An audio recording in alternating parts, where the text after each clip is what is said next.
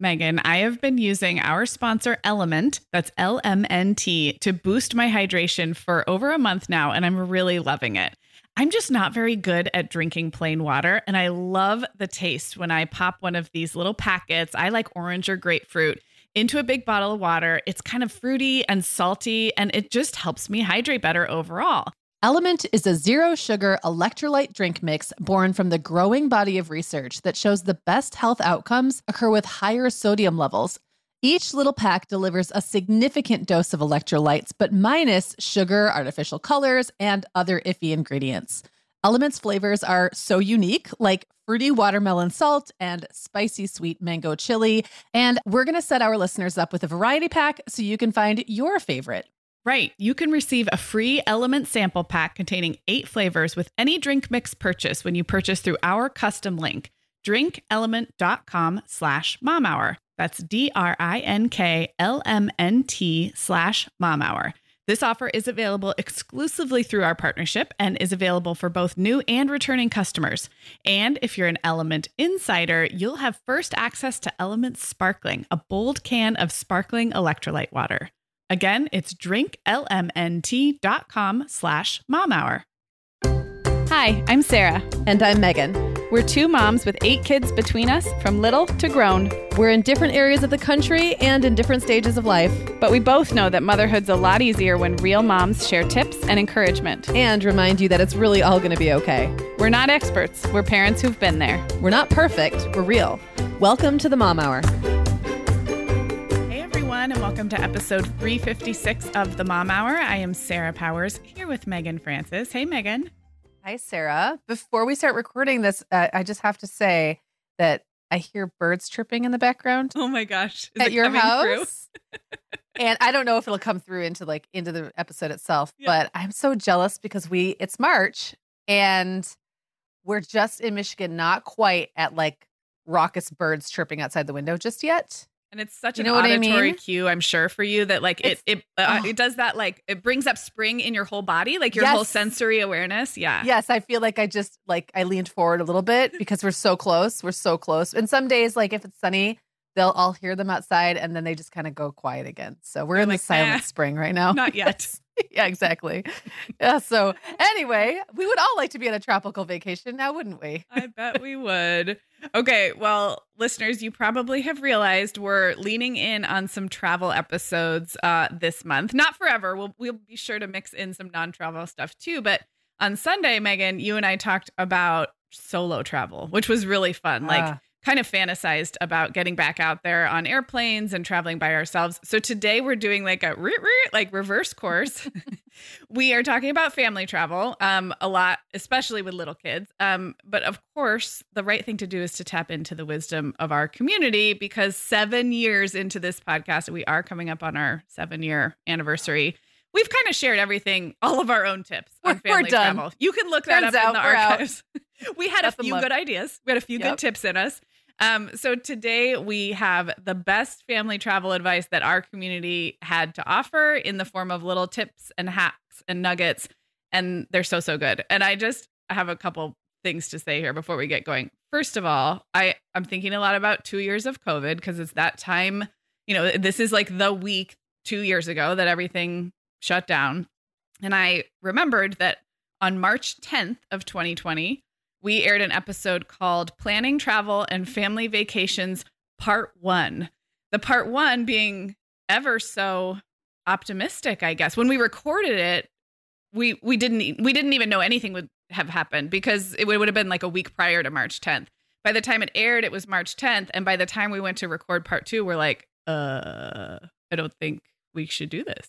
Yeah. Um, it almost even feels weird now talking about it because like it's time, right? Either people are going on road trips or they're finally like planning that travel that two years ago we had to just like ixnay and pretend didn't exist for a while. Yeah. But there's still a lot of people who aren't. And it's like, and for people like me, like sometimes I'm taken by surprise by changes. I'm like, oh wait, we can do that now. And then I feel like I'm behind. Yeah. So um yeah, I can see myself being in that situation where like I've got a bunch of little kids in the house and I'm looking around going, "Oh, people are doing this again. Oh boy. Whoops. Yeah. I kind of missed the missed the the the memo on this one. So yeah, yeah. Well, it's it's good to return to this this kind of content wherever you are in your returning to travel journey. And and as we talked about on Sunday, you and I both did some travel in 2021 in some of like the lighter COVID months. Um, and I think a lot of people have traveled a bit in the last two years. But here's hoping that this spring and summer there's even more safe opportunities for people to travel.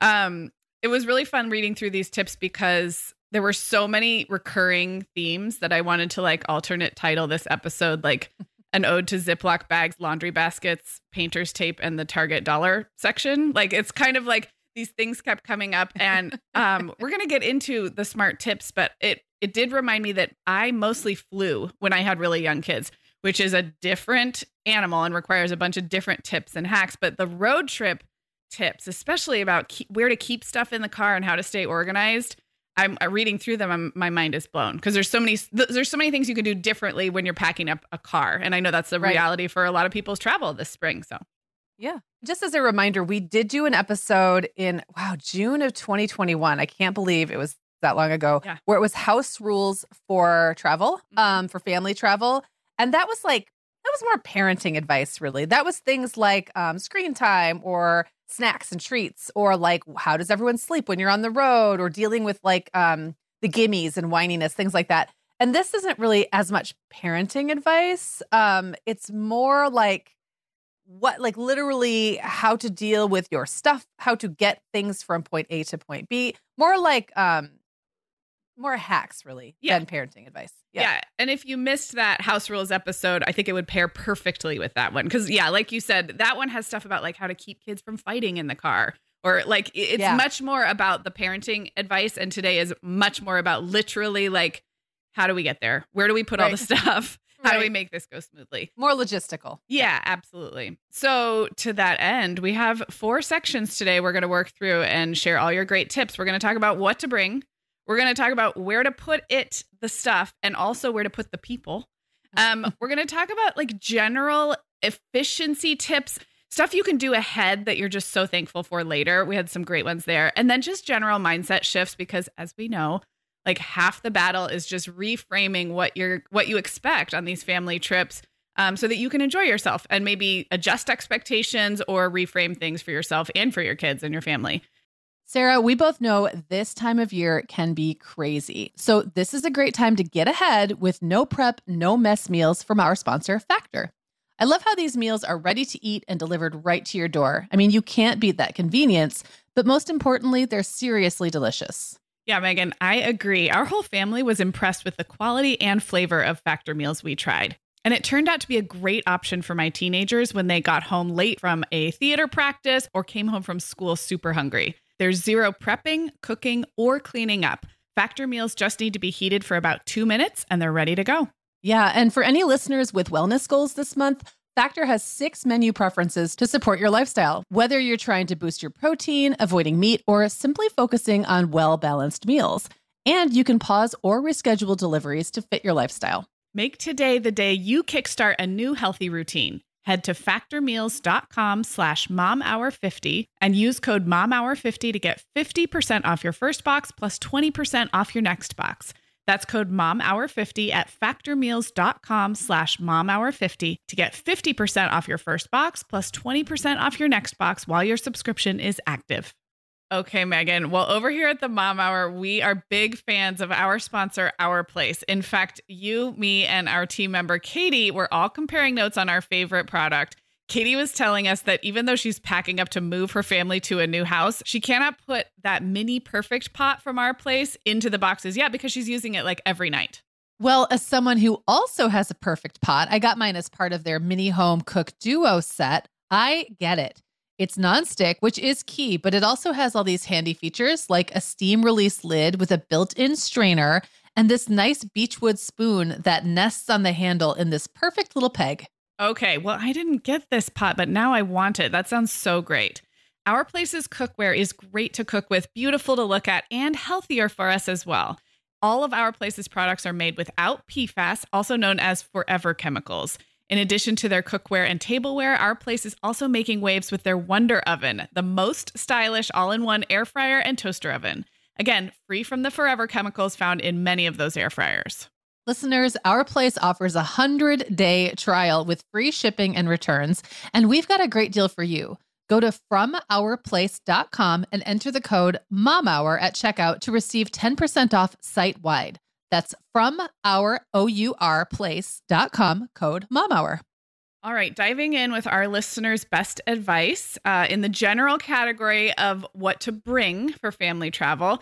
First, I'm just going to go over some things that were mentioned over and over and over again. And that just means they're tried and true. So we won't go individually of who said this because so many of you mentioned more snacks than you think you need and snacks that are exciting and novel exactly. to the kids. They yeah. have to be fun snacks. Fun snacks. You know, that's like a rule. Yep. Mm-hmm. And more than you think. Um, dollar store toys and activities for the novelty. I mean, the number of mentions of the Target dollar section or going to the dollar store. The key being novelty, things you can pull out of a bag or a bin and be like, wow, look at this. Um, changes of clothes for everyone came up again and again. Uh, white noise machines and baby monitors came up again and again. Don't forget those. Um, and then this one just made me laugh. Meagan, do you even know what Water Wow, what those little things are? Because they didn't come out, they came out when Violet was like a toddler or preschooler. I gave you a I, link. I'm looking at them now and I know I don't remember specifically Melissa and Doug's Water Wow, but there since very since we were little there have been something like that. Like remember the little the write on things that you'd get like at the truck stops? And they would have like a little pen that was basically just water and you would scribble on the paper and then like a, a drawing would come out? Um kind of but did those disappear and you could do it again? No that yeah. i think is the difference. I think yeah. that was like one and done. Yeah. yeah. So water wow and and i did think it would be funny to like bring this up because all of our listeners are like, oh yeah, Water Wow is the most go-to travel toy because it can be reused again and again. You fill the little pen with water and there's no mess and they're they're great and they're not very expensive and the pages are like kind of thick cardboard so they they'll last for multiple times. Um, but I remember when these came out and it was when my youngest was, I don't know, preschool age or something. So I knew they hadn't been around forever. And the, the number of times they came up in this uh, call for call for advice was staggering. So there you go. Well, and it's also bringing up in my mind something that I'm not sure if it's around anymore, but it was like a almost looks like a tablet with a little attached pencil. Oh yeah, and yeah. then you the just sketch, press the, on Magnadoodles. It.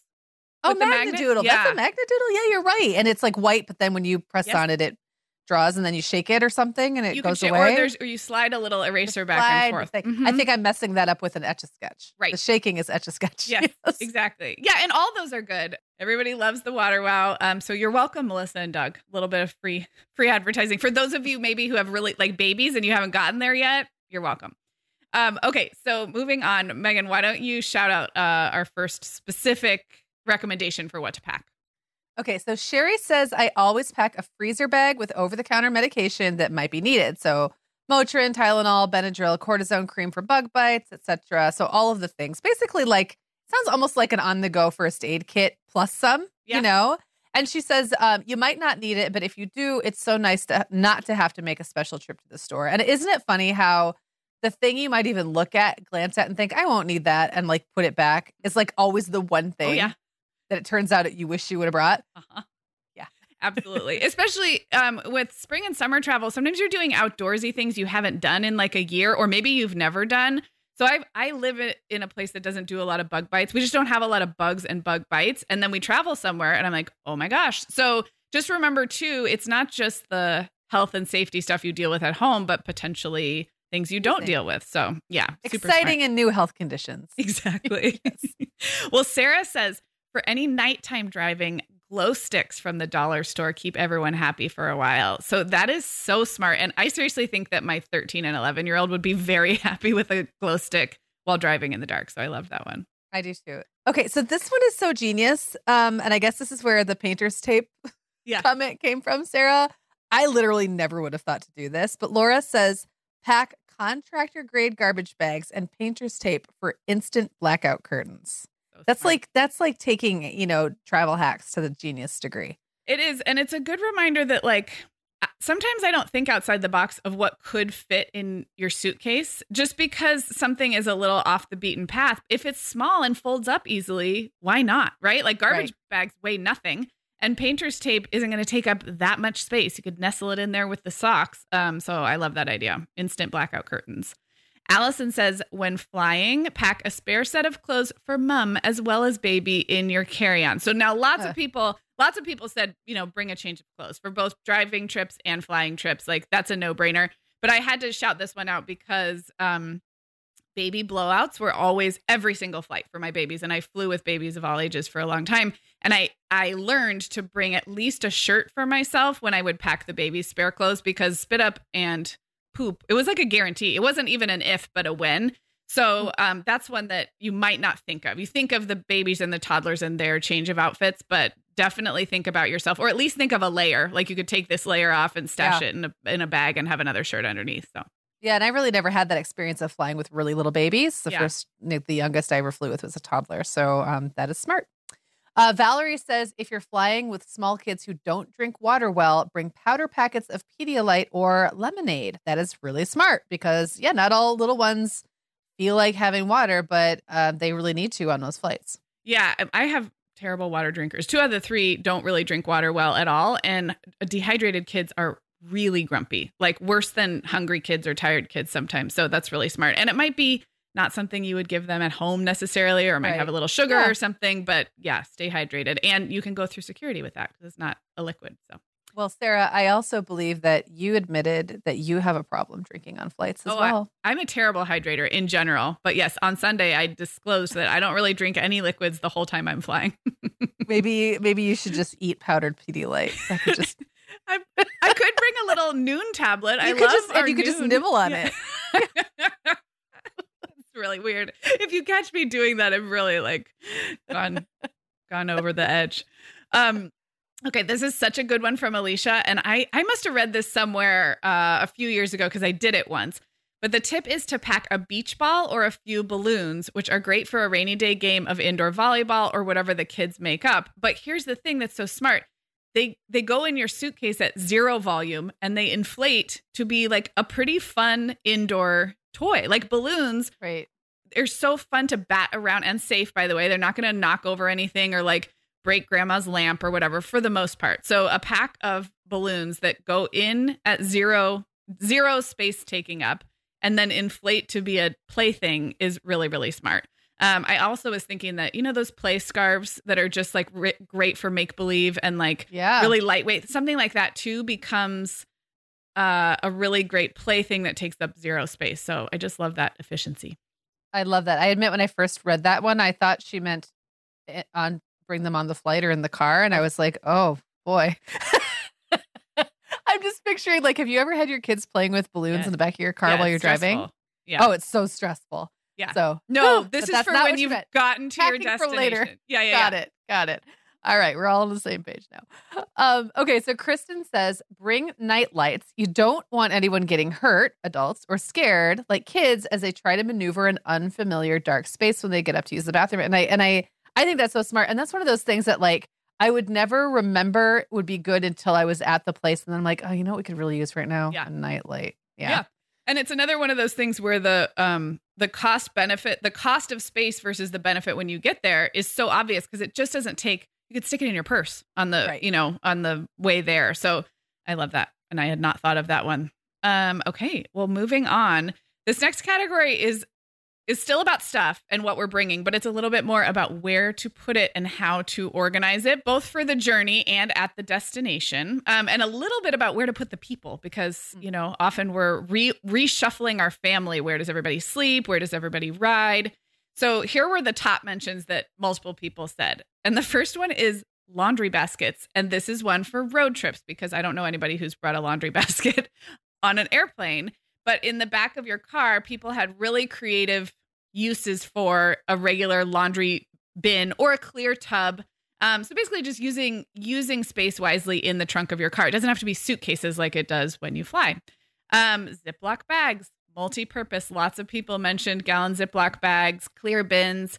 Also, a lot of votes for having each kid have their own small backpack starting pretty young. And I can definitely co sign that one, especially for air travel. Even two and three year olds can have one of those little mini backpacks where they have their water, their blankie, their book, whatever. And that's a great habit to start young. So, those were the things that came up again and again. How about some specific tips, Meagan?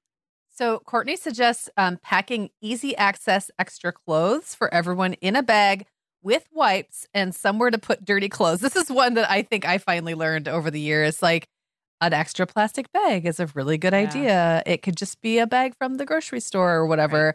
Right. Um, nothing fancy, but it is nice to be able to separate out the dirty stuff from the clean stuff. She says even older kids and adults could have surprise car sickness issues. I would also argue, even if nobody gets sick, it's just nice to have a place to like, it's just nice to have that option. You might yeah. spill on yourself, yeah. or a kid almost certainly will spill on themselves. Yeah.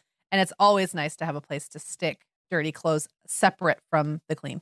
Well, yeah. And it's, it's such a logical next step. If you're bringing changes of clothes, which I always did, you're gonna have dirt. Like if someone is changing right. their clothes, they're gonna be handing you some dirty clothes, and then to have the wipes all in that like same right. little operation is really smart. Very very smart. I am I am curious while we're on that topic. Um, what when you're traveling with your kids, if it's not a situation where you're doing laundry on the road, or even if you are, do you have a system for like where the dirty clothes go?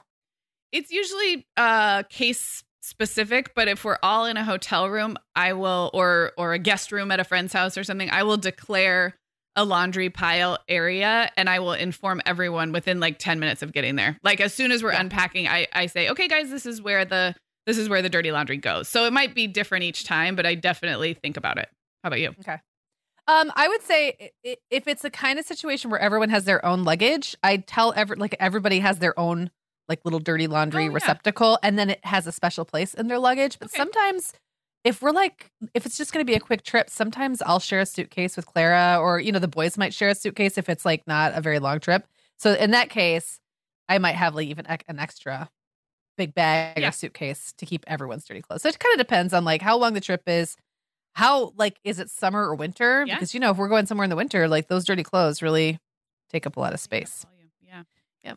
Well, so Danielle's next tip did come up a couple times with a couple different people, but the basic idea is when you have really little kids and you're packing for several days, um, to assemble outfits ahead of time, including every piece of clothing to make the outfit, right down to socks, underwear, maybe there's a hat or a hair tie or something like that everything. And then Danielle says to put a rubber binder around it. So I'm picturing like a big fat rubber band. Is that what you're picturing? Like oh, some, something I was like having that? a hard time figuring out what a rubber binder is, but uh, maybe that's what she means. Yeah. I, am thinking. And then others have done the same with Ziploc bags or packing cubes. I have done this and I want to say the situation where it's most useful because some of you may be thinking like that's a, that's a lot of overkill. I don't really care which outfit my kid wears which day my kids know how to get themselves dressed. And so I will say I've done this both ways. Um, the times it's been really, really useful is when I have very small kids who don't dress themselves. And I want other adults to be able to help me get kids ready in the morning. And when the nature of the trip is that you, it's not really like interchangeable outfits each day. That's happened to us when we've gone to like a family wedding and there's like certain days where kids need to be dressed nice. It's happened on trips where we're going to be like going on a boat or going on a hike. So if uh, if you as the mom can think through it all at home and be like, right, okay, the Wednesday outfits need to look like this. It may sound a little controlling or a little overkill, but man, when you can hand um, a Ziploc bag to grandma or to somebody else and be like, "Can you get the baby dressed? Here you go." It's really, really uh, one of those high fives to your future self. Well, I'm gonna I'm gonna read Faith's because she's much more of the style that I would have been when I had little kids. Um, and I remember clearly, not exactly this this system, but something very similar. So Faith says for car trips, we pack everyone's stuff in one big laundry basket. They have little ones. And we bring a second collapsible laundry basket to move the dirty clothes into. So it's basically like the exact opposite yeah. of um, the Sarah Danielle approach where all the work is done in advance. Yeah. This is more like keep it simple on the front and the back end, but like create more work for yourself in the middle, which yeah. I think is very on on uh what's on point for me, on personality for me. Um, but yeah, on brand is the word I was looking for. Yeah. But yeah, but it always worked. It was very simple and and not as much um not as much moving around of stuff when the kids were little, not as much like having to think everything through in the beginning like where might this need to be? Where that might that need to be? And then be being frustrated that it actually didn't turn out that way anyway. It was like the simplest system. So yeah i think that so. was more the more the more the direction i probably would have gone in. Yeah i think that's a plane versus car thing too because i just had yeah, such limited space uh, yeah, that we couldn't, couldn't overpack at all. In fact, Right. we usually had to underpack and do laundry there and stuff like that. Um, okay, well, Sarah says, and this is more about where to put the people, not the stuff. Sarah says, use whatever space you have to give people the sleeping environment they need. And she says, all of my babies have slept in walk in closets or the bathroom so that they're behind a closed door and can be in the dark and everyone sleeps better. And I would just co sign that. And I have done all the closets and the laundry rooms and the bathrooms for pack and plays setup. Um, I also would like to remind everyone that you can move hotel furniture around within reason. Don't hurt yourself. Don't hurt the hotel room furniture. But I get weird, like a weird rebel rush out of going into a hotel room or like one of those extended stay, stay suite type of places and just kind of being like, okay, this chair is not going to be needed. I'm going to put it all the way over here and the suitcase is going to go here. And like, we don't need a desk. So we're going to, this is now the changing table. And like, you can, you can probably be, uh, more invasive into that space and make it your own more than you think. Um, and that might support better sleep. It also just might um, keep your kids safe and keep everybody feeling like this is your little home for a few days. So this is so funny because you know that I'm a rebel by nature, Mhm. and I don't. I don't think it ever has occurred to me to move hotel furniture. I think I'm a little afraid of what I'd find under it. Yeah, that, that could be true. I've never moved a bed. I have never moved a bed, but I've moved coffee tables, or especially when you're Yeah. in. I'm picturing those suites. You know, like the they're Yeah. inexpensive, but there's like a couple rooms. Um, I've definitely moved desks and coffee tables completely out of the way, or converted them to something else. Um, you know, pushed aside chairs and reconfigured Well, and sometimes things. you, Yeah. if if you have older kids who are using pull-out beds like in the suites, you kind of have to. Like they don't ever make those rooms. They're never laid out so that everything can stay where it is and actually function. Right. I'm just picturing like moving a big, um, like seat, like a chair in the corner, and finding that the legs have gone all the way down to the carpet because it's never been moved. and there's like I don't know a whole family of mice living under Yeah. it or something. I'm sure that's not the case in most hotels. Yeah. but yeah, um, I think that's a good tip. You know, Kind of funny to s- to imagine you like chuckling as you, you know, like It's a- like it's the Enneagram chuckle. one, like walking into a room and being like, I can improve this. I can make this better. Yep.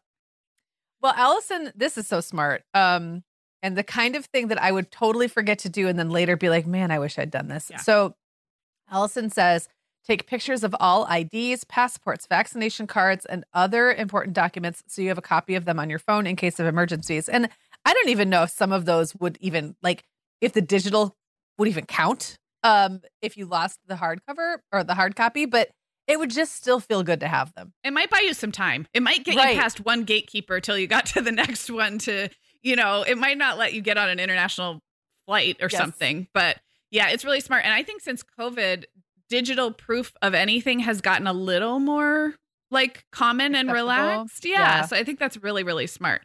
Um, so Marianne is a longtime listener and she is also a travel agent. So I I perked up when I saw that she had chimed in here.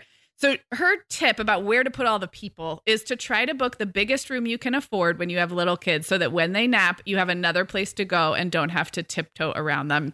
Just a general tip to like whatever your budget is, spend it on getting the space everybody needs to be comfortable. And I think that's a good tip. Um, I wanted to add to that that if you are staying in a hotel, remember that rooms are almost always assigned to you at check-in. So you have a reservation. It's just like you can make a dinner reservation at a restaurant, but you're rarely going to know which table you get until you get there. And that's the same at a hotel. It's always worth asking what what specific kind of rooms are available and then even if it's possible or what it would cost to upgrade because it's frustrating for a planner like me because I always want to know that like ahead of time. Like, oh, does this room have a pull-out couch or does this room like have room for a pack and play? And the best time to do that, unfortunately, is when you get there. But you'd be surprised that there are often options to upgrade for not very much more money or just say like hey the best type of room for us would be really far from the elevator or whatever whatever Mhm. you're looking for and you can get really lucky sometimes you don't but sometimes you do so don't be afraid to ask to get real granular about which room they're assigning you when you check in I would add to that that um and I'm trying to remember like what age it was when we all stopped sleep like what age my kids were Yeah. when we stopped sleeping in the same room with them and started getting adjoining rooms. yeah But I have very specific memories when we could afford it even when we were sleeping in the same rooms with our kids of getting adjoining rooms so Yeah. that they had a room to hang out and play in or we Uh-huh. would have one room that we would mess up and then one room we'd sleep in Yeah. um, or one room like the kids could nap in while the and especially if we were doing trips with um other families. Like I have very specific memories of traveling with like my brother and Jenna's family and getting adjoining rooms and then the adults would all hang out in one room and like play cards Yeah. and the kids would just like bounce on the beds and watch TV in the other room and then at night the families would go to their own rooms and shut the door Yeah. and we would all sleep like the family would all sleep in one room but you could still spread out like spreading out as much as possible in hotels is is nice Yeah, and it is even adjoining rooms because we're in that exact stage right now, and even adjoining rooms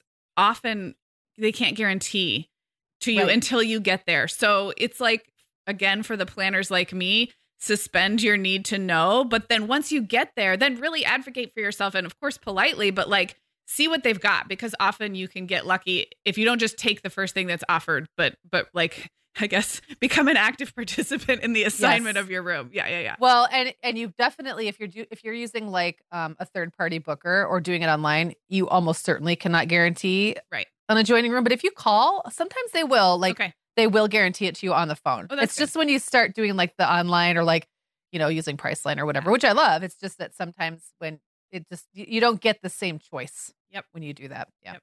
Okay, so last one before our break. Emily says for road trips, have a three drawer plastic bin in the back. Have one drawer dedicated to a change of clothes and diapers, uh, one drawer for snacks and paper products, and one drawer for your first aid kit, quicker toys that you might want to get to. Then label the drawers so everyone knows what's in there. I could totally see that like at the back of the minivan Yeah. or like station wagon, like pops, you know, you pop it open and then you've basically got a bedroom. Yes. And this is sort of like takes the laundry basket or the clear plastic tub tip to the next level. And when Emily said this, a couple people were like, "Don't the drawers tip over or do they come open when you drive?" And she said, "Nope, not if you have like heavier stuff in there at the bottom to weigh it down." So, and then that labeling tip is so key because if mom is the only person who knows where the things are, Mhm. mom is not having as fun of time on this Exactly. family trip. So, I love that one. Okay, Meagan, like many of our listeners, I'm sure I've been doing some spring cleaning in my closet lately, and it always feels so good to get rid of clothes I'm not wearing, things that don't fit or that aren't my style anymore. But you know what I realized? All of my Vionic shoes are always in the keep pile. They just tick all the boxes. They're cute, comfy, high quality, they last forever, and I love growing my Vionic collection, especially with the latest styles from their Vionic Vitals collection. The Vionic Vitals collection offers daily wear styles designed for elegance, comfort, and versatility. We both love the Uptown loafer, which collapses flat, so it's perfect for travel. The Chardonnay heeled sandal, which I know you love, Sarah. The Walk 23 Classic sneaker, which our team member Katie gets compliments on all the time. And the Willa slip on flat, one of my favorites, which comes in 12 colors for any outfit. Yeah, I need to uh, get the Willa slip on flat. That's next on my list. Well, listeners, if you're ready to try the shoes we're always raving about, use code the Mom Hour 15 at checkout for 15% off your entire order at vionicshoes.com when you log into your account. That's one time use only. Vionic Shoes, wearable well being for your feet. Sarah, our sponsor, Hiya Health, makes a kids' daily multivitamin that parents can feel great about giving their kids because they have no added sugars or dyes. And our kids who have tried Hiya vitamins have loved them, which is important, right? Because what good is a bottle of vitamins that your kid won't take? Hiya was founded by two dads who didn't like the ingredients label on some of the popular children's vitamins they were seeing on store shelves, so they got to work developing a formula that would help fill the most common nutrient gaps in modern kids' diets. Hiya's chewable kids vitamin is made with a blend of 12 organic fruits and vegetables and then supercharged with 15 essential vitamins and minerals. They're also vegan, dairy free, allergy free, gelatin free, and nut free. Hiya manufactures their vitamins right here in the USA with globally sourced ingredients, and then they ship their chewable vitamins directly to your door on a pediatrician recommended schedule. We've worked out a special deal with Hiya for their best selling children's vitamin. You're going to get 50% off your first order. To claim this deal, go to hiyahealth.com slash momhour. This deal is not available on their regular website. Go to H-I-Y-A-H-E-A-L-T-H dot com slash momhour and get your kids the full body nourishment they need to grow into healthy adults. All right. So this whole section, Meagan, is like probably some of the smartest tips that came through, honestly, because it's like the type of thing you learn after doing this a few a few times. It's kind of a catch-all category that's like, what can we do ahead of time to save hassle later? Or what little things, what little actions can pay off big later, I guess. So we're talking about Yeah. efficiency, we're talking about timing, um, and we're talking about those high fives to our future self. Um, the top mention by far was so many people talked about doing like a Shipt or Instacart or Target pickup or whatever kind of delivery ahead of their arrival with specific grocery items, food, and essentials. And it made me kind of realize like my age a bit because I used to pre order Amazon like diapers. I used to send diapers ahead to my in law's house. But that was like when Amazon was a couple days, and that was something I would do like a few days in advance. What these moms are talking about is like a really targeted grocery delivery where you mm-hmm. you can do it like you can pick the exact half hour window to know that you're going to have coffee delivered right when you need it on yep. the day you arrive like it's really granular and and that's the part that does not occur to me we were just at disney and it took me 3 days to realize like oh you can probably DoorDash to a hotel now i had never done that like i've I've ordered food delivery to a house, but I for some reason thought they wouldn't allow it at the hotel till we finally asked. And they were like, oh, yeah, they had a whole system for. So the world has changed and I am catching up, everyone. So the number one tip that was mentioned by so many people is being really targeted and granular about whatever it is, whether it's groceries for an Airbnb where you're staying, whether it's diapers and essentials, but like having it either there waiting for you or arriving within a few hours of you to alleviate that stress of unpacking and settling in. So my mind was blown. Well, I I don't necessarily think this is your age, Sarah. I think it's also um that you just don't as a rule use like Shipt and Instacart very much. No, I don't. I, I don't yeah. And I think if you're in the habit of using it, then it's just in your head that that's an option. So I've used Shipt um, and Instacart both while traveling. I've also many times ordered Shipt groceries while 30,000 feet in the air for my family. Yeah to get I remember their that. groceries delivered while you know while I'm flying home from a trip, and then when I get home, I've I've actually done that for pizza too. I've done a lot of like ordering food for my family when I am not even in the same state or like not even on the ground. Um, or like one of my very favorite things would be to get home from a trip back when I used to do so much traveling and like walk up and my groceries are on the porch. Yeah. And I just pick them up and bring them in.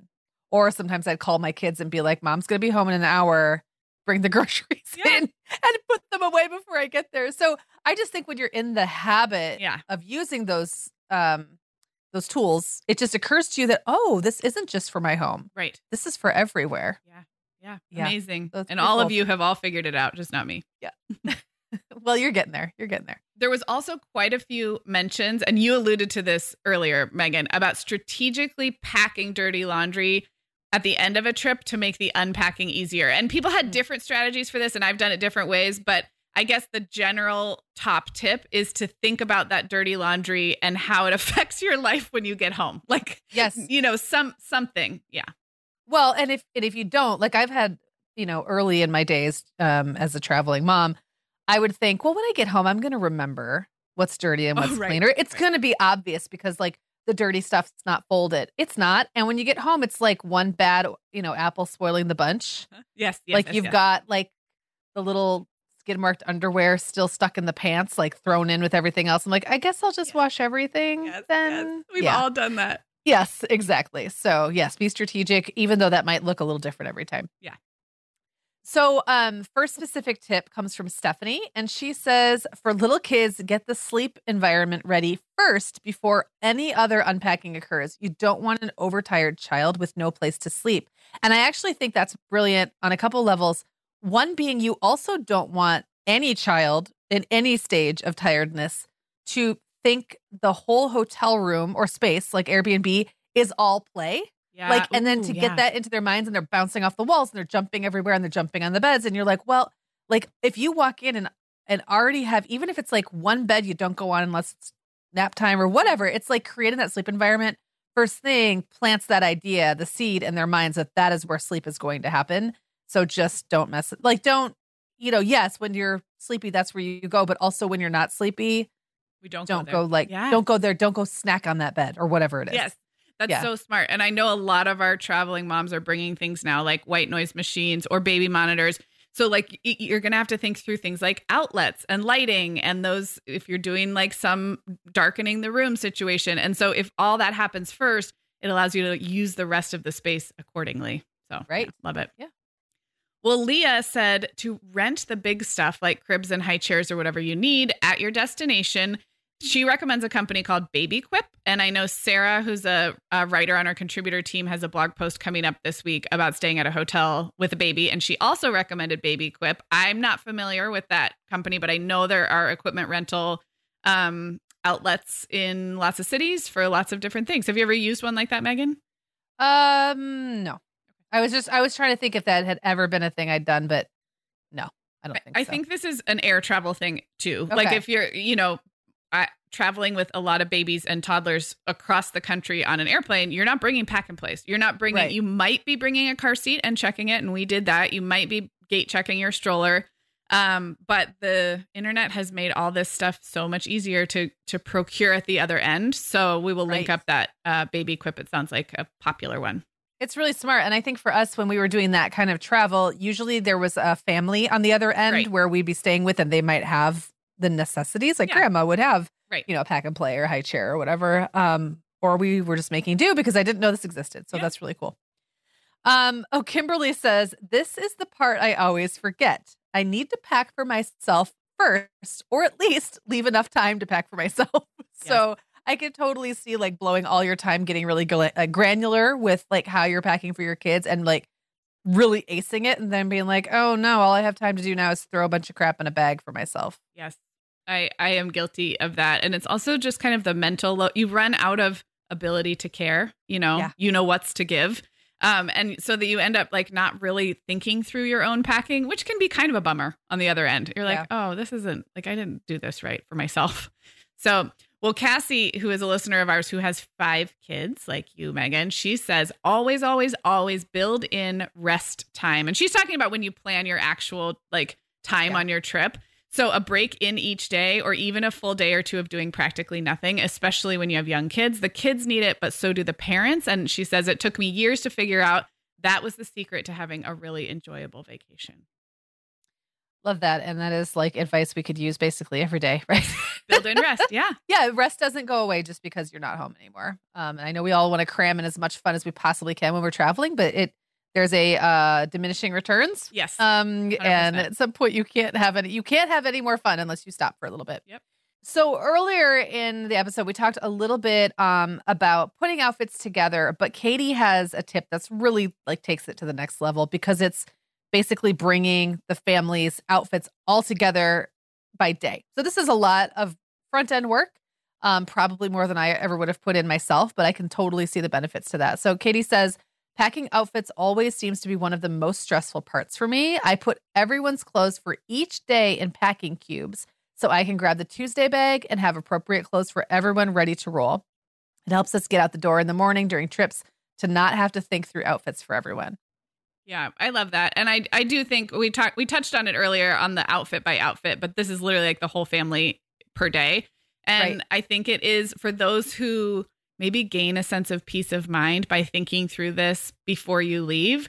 Um, I think this could be a really good strategy. And I mentioned those types of trips. Some types of trips really do call for this. And it's usually where you're doing something outfit specific that day. So, like, you don't want your four year old pulling out the outfit you were going to wear to like the special wedding and wearing right. it earlier in the week. You can't have that. So, yeah, love it. Well, and I think too that you can take kind of like a a half and half approach. Like that definitely if I was traveling for a wedding or some kind of a special event, I would often compart like like batch together everyone's clothes for that day. Like mm-hmm. the you know, yeah. the um the wedding breakfast is in this cube or bag or whatever and the wedding itself is in this one and then everything else is just all together and totally. everyone grabs and goes. So I think you can kind of mix and match depending on like what level of um control I guess you want to have over what everyone's wearing every day of the week, or if it's just important that they have certain things that get set aside. Yeah, totally. Um, I this is a little sidebar, but I just want to say out loud that my kids became very, very good travelers because we did so much. Um, it wasn't a lot of vacations, as we've discussed. We I think we talked about in our FOMO episode, but it was often going to see family. And they, as they got older, became really good at asking me like okay what are we going to be doing on this trip how cold what's the weather going to be like mm-hmm. what kind of shoes am i going to need so just a little note of encouragement for those who are putting in the hard work of thinking through outfits thinking through weather um, if you model that and if you're like just by just by showing your kids and doing it um, you're going to have helpers eventually and not all kids i think care that much about what they Mhm. wear on any given day. But I've been pleasantly surprised at how logical my kids are now about like, okay, how many pairs of underwear am I going to need? Are we going swimming while we're there? Um, how cold is it going to be? And they ask these questions because they kind of understand how to pack. So just to like, there's light at the end of that tunnel. Well, there is, and that you also will get to a point where certain kids, I mean, not all kids are going to be this way, but where they take ownership over their not caring. So Yeah. I have at least one, possibly two kids in my family um, who got to a point where they would say, okay, do I need my swim trunks? Do I need, like, they would say, like, what do I need? And then all they would wear the rest of the time was pajamas because to them, it wasn't worth track, like keeping track of other clothes. Yeah. It wasn't worth it. They were like, we're not going anywhere. So I don't care. I'm just going to stay in pajamas. I'm like, well, do you want several pairs of pajamas? They were like, no, I'll just, I'll be good in one. I'm like, okay, well, you're, please bring more underwear. Yeah. I don't even know if you're going to put them on. Just Yeah. bring them.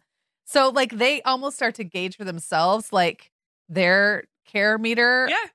When, like, how, how light or heavy do they want to pack? And I would say for us, that was like a 11, 12 Okay. year old type Yeah. of thing where they started to really kind of take ownership of that, which is fun. Yeah, So. I love it. Okay, well, this tip from Madison is very much about like using time and uh, the passage of time to your advantage and for efficiency when it serves you. And she says travel at night. She says, We always leave when my husband gets off work. We eat sandwiches in the car for dinner and just go, go, go. I nap and he drives until about 1 or 2 a.m. Then I drive for a couple hours until I get tired. Then we park safely in a grocery store parking lot or gas station, someplace safe, and sleep in the car until the sun comes up and the kids wake up. We're a little sleepy the first day of the trip, but we saved money by not getting a getting a hotel, and the kids' sleep schedule stays intact by not having them like slumber in the car all day on the road. Um, and I this brought me right back to my childhood because we used to do 15 hour drives from Santa Barbara up to Central Oregon, and we always did it all night long. The difference was my dad would drive the whole night, and he could do it. He he would caffeinate, and he would. But I have these memories of like waking up like I I don't know.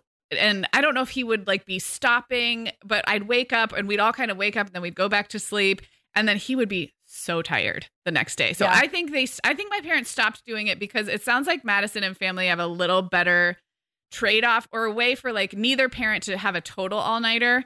Um but we did it a lot and it's like it saves a ton of money on a hotel. It gets you to where you are going literally it's like the red eye version of a road trip um and it's Yeah. brutal it can be brutal on adult on adults but if you're young and fit and healthy and you can do it there's a lot of benefits so Well, this was basically how we did all of our travel for the first, I don't know, five, six, seven, eight years of having kids. Like we would plan it. We didn't even bother usually with the stopping and sleeping. We would literally plan the trip so that we would leave at whatever time we could, drive through the night, and get to where we were going about 4 or 5 a.m. And then um, John and I would sleep. Um, the Mhm. kids would still have a couple hours left in them. My, and I had kids who would sleep longer. So Yeah. that was helpful. Um, and then we would just get going. And I would say that worked until we were about 30. yeah And then it did not work anymore. I don't know if it's like, again, it's like 30 was about the age I stopped sleeping on people's sofas. I don't know if it was like I can't anymore or I just realized I never wanted to. And it's like the financial trade off wasn't worth it or Yeah. something anymore. So it was like it worked when it worked. And then, Yeah. And then it just didn't work. And that's fine. Like if it works for you and you can, like people do all kinds of adventurous things that, um, work when they're doing them because it just like the trade off is worth it. Totally, absolutely. And I do have sweet memories uh, as a kid. One, I remember being so excited about after school because we'd leave almost right after school. So I'd be at school that day knowing I'm getting in a car for like, and tomorrow I'm going to be in Oregon. And so I'd be so excited. And then the other part I remember is waking up at like five in the morning at like a truck stop diner Yes. in uh, Southern Oregon and knowing like, okay, we still have three or four hours to go, but we get to have breakfast and then we get to be awake and watch the sun come up and then we're going to be at grandma and grandpa's. So I do, as a kid, I really have mostly good memories of those drives. Yeah, Yeah. I love it. And I, I think there is something, you know, as a kid, I also grew up with doing a lot of those kinds of trips. And there is something about waking that's very snug about like waking up, you know, all snuggled up in your seat with your siblings and like your pillow and your book or whatever, and opening your eyes and like seeing bright lights and wondering, where am I? Yeah. You know, where am I? Um, okay, so this one's from Allison. She says, if you're flying with littles and you have more than one adult in the group, send one adult to board early or get your luggage conveniently in the overhead bins and to set up car seats. And then the other adults take the kids onto the plane at the very last minute to maximize energy burning time running around the airport or just minimize time sitting on the airplane waiting. And that probably also depends on what kind of boarding situation you have. I've done another version of this too, where like one of us, and this with works with older kids um, as well, or even just two adults, like one checks in and gets all the baggage checked while the other one's parking. Yeah. That's like a, Mhm. yeah, sometimes like getting through security with the kids can sometimes be good. And like maybe the other adult is dealing with something different that Mhm. like both are equally important. And it, if you don't need all hands on deck for like both parts Yeah. because your kids are old enough or self sufficient enough, that can be a good way to use time so you don't get there too early or like, I don't know, just kill time in the airport. Yeah, and I, if you have like toddlers and you're flying, I would agree that if someone can keep them off the airplane until the very last minute. I'm a little bit annoyed with myself that I didn't I don't think we did this when we were flying with really little kids. I think we just boarded with our group and you know, I mean that's a good 30 minutes that you're sitting on the plane Right. before it takes off. So, Allison, pro tip, I don't think I did that and everyone else should. If you've got if you've got two adults and someone can stay in the terminal with the kids until the last minute, that's super smart. Well, Jillian, this is the the tip that keeps on giving, Meagan. I'm not going to say that Jillian got this advice from you, but it is something you wrote about years ago that we still hear about. So Jillian says we just did Disney World, and the single most genius thing I did because we had to be on a bus to the parks by 7 10 a.m. was put the kids to bed in their clothes for the next day. It's the tip that keeps on giving. Well, and it's the tip that if you're, you know, one of my kids, they just like latched onto and now they won't get out of those clothes. Right. I'm looking at you, Owen. he actually shouted out. He, did, he did. He did. He wouldn't care because he, he knows it's true. Um, okay, so Tammy says on the way home, put all the dirty clothes in one suitcase and everything else into another. Drop the suitcase full of dirty clothes in the laundry room right from the car. I have done that and it is like mind blowingly like free, freeing. Yes. Yeah. Agreed. Love Yeah, it. Great. Um, and then also, lastly, also on the laundry, Rebecca said do laundry before returning home. So if you're at an apartment or Airbnb, or even if you have a laundromat nearby, um, they they have pickup and delivery service for cheaper than the hotel. But just to go home with clean clothes in your suitcase, if that's an option, is a game changer, according to Rebecca. So I have done that too. And I will also say that going to the laundromat with a book and a coffee is a great way for mom to break. Do something really important Uh-huh. while also not being around the family for a little Yeah. bit. Great, You're great needing a break. Yeah. Love it. okay, well, our last section is if all of these aforementioned hacks and tips have failed, you still hopefully have some control over the way you approach the situation and your mindset. So these last tips are really in that much more like emotional space um, of reminding each other that the way we look at a family trip uh, makes a huge difference in how much we enjoy it. So in terms of the things that came up again and again, the biggest one was just reframing this idea that this is not a vacation. It's not a vacation to travel with young kids. And that's not like selling our kids short or anything. It's just that the word vacation implies rest, recharge, Right. relaxation, leisure. And being with little kids is never that. Exactly. Really. So, yeah. reframing it, a lot of people called it this is a family trip. Some people said this is an adventure, which I thought that was like a nice reframe. Um, but just letting go of the idea that you're going to come back from this feeling like you got a break, because that's not probably going to be something the else is for it. Will get you that. Not this. This isn't for that. exactly. So that was the Yeah. thing that came up again and again, and then we we have some specific comments that I think are worth you know worth shouting out from different people. So Yeah. So Mary says, just slow down, do less, take breaks to nap, go on a walk, whatever recharges your family. Just circling back to the idea that like trying to cram things in actually does the reverse of what you hope it will do. Mhm. Like there is that point where you will have less and less fun the more you do. yeah, yeah, totally diminishing returns. Um, Cassie, again, who has five kids, said, let go of the idea of a perfect vacation because with little ones, there is no perfect. There will be tears, diaper blowouts, meltdowns, and possibly delayed flights, flat tires, and more. That's okay. And if you can accept it as part of the experience and adventure, everything will feel easier and everyone will be happier. One bad moment or bad day does not a bad vacation make unless you let it. Cassie, I feel like you're talking to like 32 year old Sarah with three small kids. And I wish that you'd had those words for me then. Cause yeah, this is, this is hard for me. Like the, it's the letting go of expectations or the letting go of how things are supposed to go is a struggle for some of us. Madeline says it's absolutely okay to try and stick to your regular schedule, and it is also fine to modify it for your vacation. just do what's easiest. I love that because we get so much advice about like why you should let it all go or why you should, you Mm-hmm. know, stick to nap routines and everything else. And it really depends a lot on your kids and where you're going and why Yeah. you're going and like what happens on the trip. So what's easiest to do that? I love Yes. getting permission to do either one. I mean, that is almost like the tagline for a family vacation. Just do what's easiest. Like forget the rest and do the thing that is easiest for you. Um, Jill says, be willing to not do something or to cancel something. Basically, someone will be tired and you need to be flexible. That museum with a crying three year old is not going to be fun. Just skip it. So it's similar to do less and take breaks, but this is almost giving you permission to really opt out, even if it was something you paid for, even if it was something you planned, even if it means splitting up the family and someone staying back to nap with the kid who hasn't had a nap in three days. So just basically be willing to cancel something. Yeah. Yep.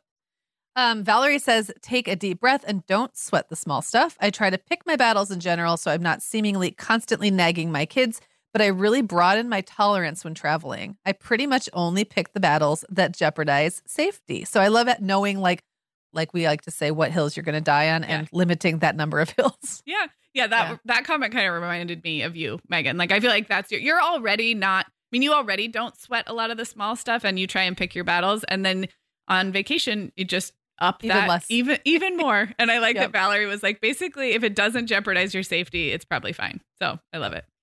Um, Alicia said, so many people stress about their baby crying on the plane. It's important to keep this in mind. It is public transportation, and babies are a part of the public.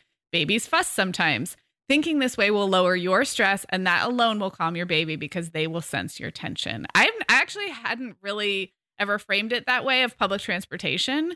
Um, and but I, I certainly have always felt like babies are humans and Right. humans on airplanes sometimes don't act their best and that for sure goes for adults so why shouldn't a baby or a toddler get to have kind of a rough day yeah Well, and and I always think of it this way: like when I'm on a plane and there's a baby crying, I'm a. It's always, and I'm again, this is someone I'm someone who's had five babies, and so I babies crying is something I'm very used to. But I'm always surprised by how little it can bother me because the plane's already really loud. Like planes are already making loud sounds all the time, and so babies crying kind of just becomes part of that background hum. And then I have earbuds yeah congratulations to disposal. you yeah I get to put them in my ears whenever I want, or people can bring their noise canceling headphones on. Like we're we're only entitled to the comfort of our own seat on a plane. We're not really entitled to have anything outside of our seat go our way. And so like I think that that's just a really important thing to Yeah. point out.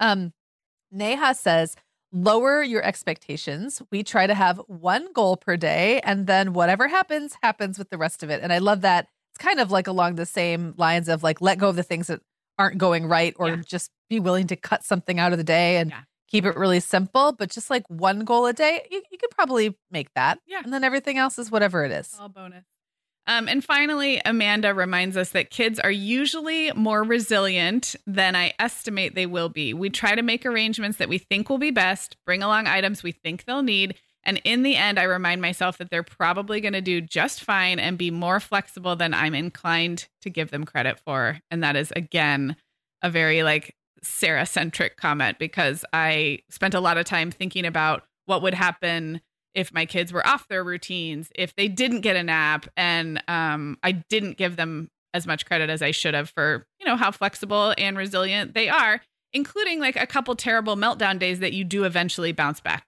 from when Yeah, you get home. yeah. So It, yeah, it- love sometimes it just happens no matter how careful you are about their routines or how good a parent you are or whatever. Like Right. that stuff is just going to happen. that. Yeah.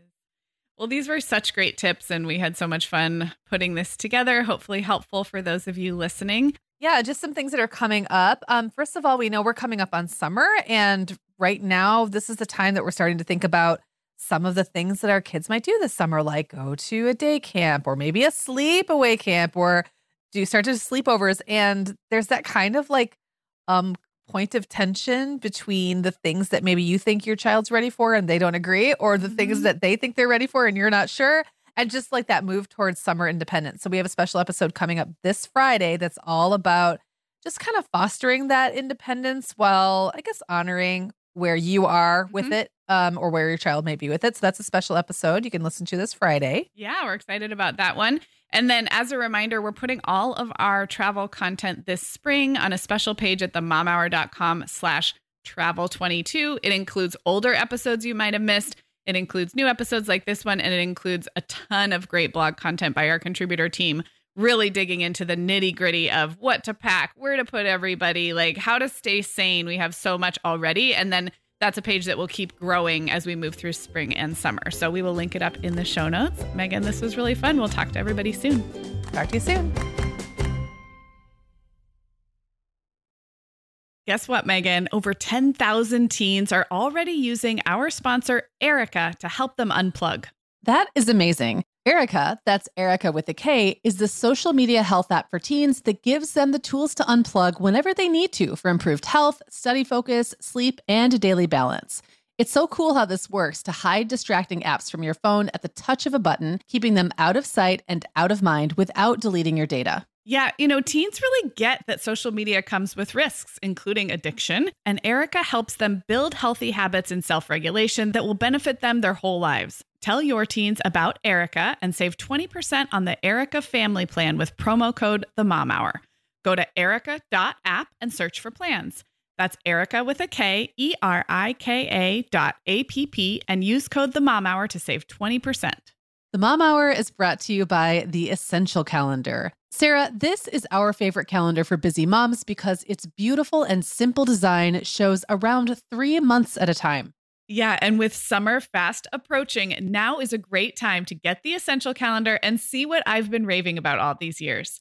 Get 10% off your order at theessentialcalendar.com slash the mom hour. That's 10% off at theessentialcalendar.com slash the mom hour.